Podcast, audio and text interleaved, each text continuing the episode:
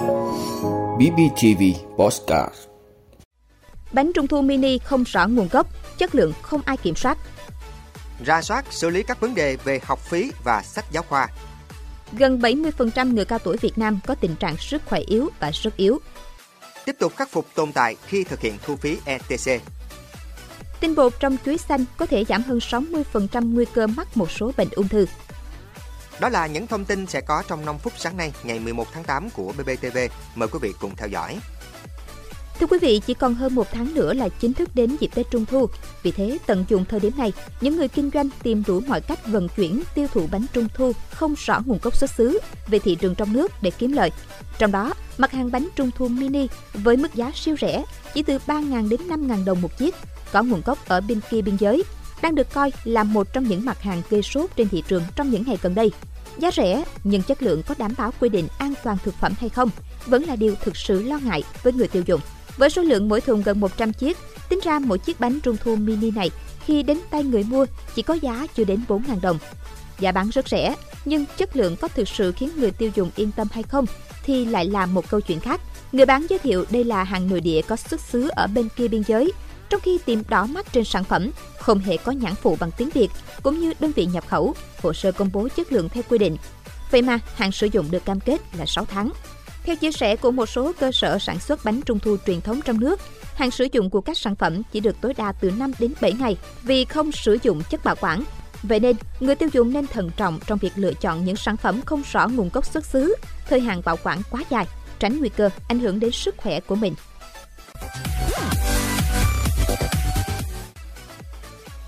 Thưa quý vị, Văn phòng Chính phủ vừa ban hành thông báo kết luận của Phó Thủ tướng Chính phủ Lê Minh Khái và Phó Thủ tướng Chính phủ Vũ Đức Đam tại cuộc họp về học phí phổ thông và sách giáo khoa.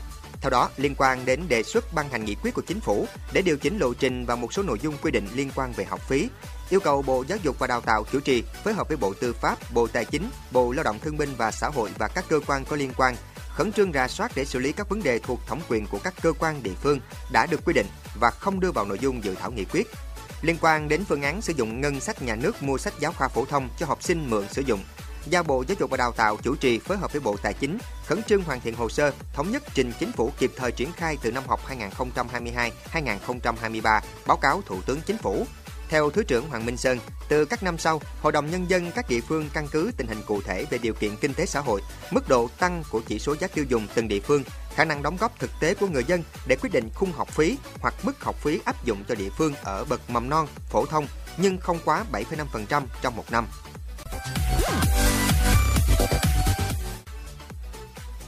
Thưa quý vị, theo một thống kê, hiện tuổi thọ trung bình của người Việt ở mức cao trên 73 tuổi, nhưng số năm khỏe mạnh chỉ được 64.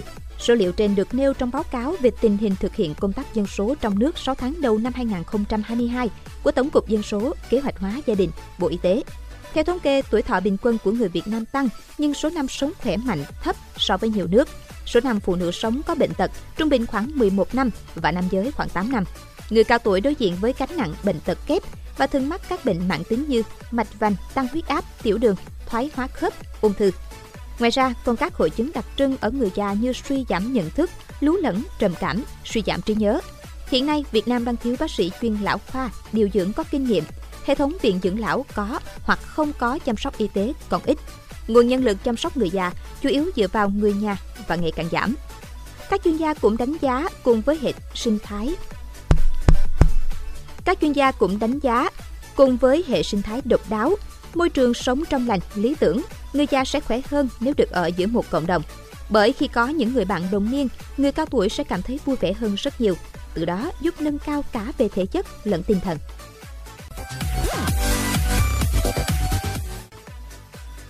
Thưa quý vị, theo đánh giá của Bộ Giao thông Vận tải, sau một tuần thực hiện thu phí tự động không dừng ETC, trên tất cả các tuyến cao tốc toàn quốc, công tác vận hành hệ thống cơ bản ổn định, được người dân đồng tình ủng hộ.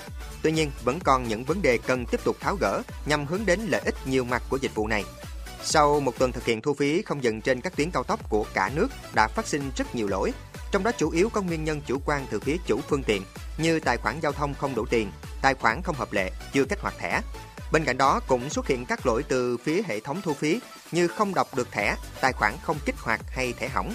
Theo Tổng công ty Phát triển Đường cao tốc Việt Nam, những sự cố này có xu hướng giảm dần. Hiện cả nước có 4,5 triệu ô tô, trong đó hơn 3,2 triệu xe đã dán thẻ ETC, đạt tỷ lệ hơn 71%. Phấn đấu đến cuối năm đạt từ 80 đến 90% số lượng phương tiện trên toàn quốc dán thẻ ETC. Điều này cho thấy người dân đã đồng tình ủng hộ chủ trương thu phí không dừng.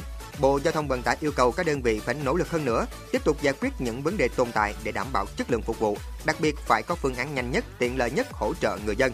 Và để giải quyết căn cơ các vấn đề đang tồn tại, tới đây Bộ Giao thông Vận tải sẽ kiến nghị chính phủ ban hành khung pháp lý cao hơn quyết định số 19 để đảm bảo các nguyên tắc vận hành hệ thống thu phí không dừng một cách lâu dài và quy định rõ quy trình, tiêu chuẩn và trách nhiệm của các chủ thể liên quan.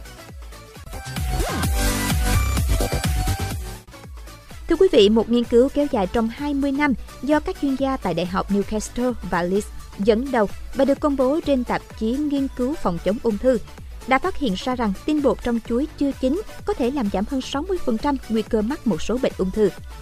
Nghiên cứu này có ý nghĩa quan trọng trong việc giảm ung thư ở phần ruột trên, căn bệnh mà các bác sĩ cho rằng thường gặp khó khăn trong quá trình phát hiện và chẩn đoán.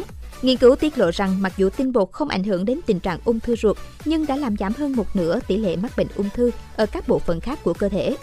Loại tinh bột này có tác dụng đặc biệt đối với ung thư đường tiêu hóa trên, bao gồm ung thư thực quản, dạ dày, đường mật, tuyến tụy và tá tràng. Tinh bột kháng là một loại carbohydrate không giống như hầu hết các loại carbohydrate khác, không được tiêu hóa trong ruột non. Thay vào đó, nó lên men trong ruột già, nuôi dưỡng các vi khuẩn đường ruột khỏe mạnh. Vị đã luôn ủng hộ các chương trình của Đài Phát thanh truyền hình và báo Bình Phước. Nếu có nhu cầu đăng thông tin quảng cáo ra vặt, quý khách hàng vui lòng liên hệ phòng dịch vụ quảng cáo phát hành số điện thoại 02713 887065. BBTV, vì bạn, mỗi ngày.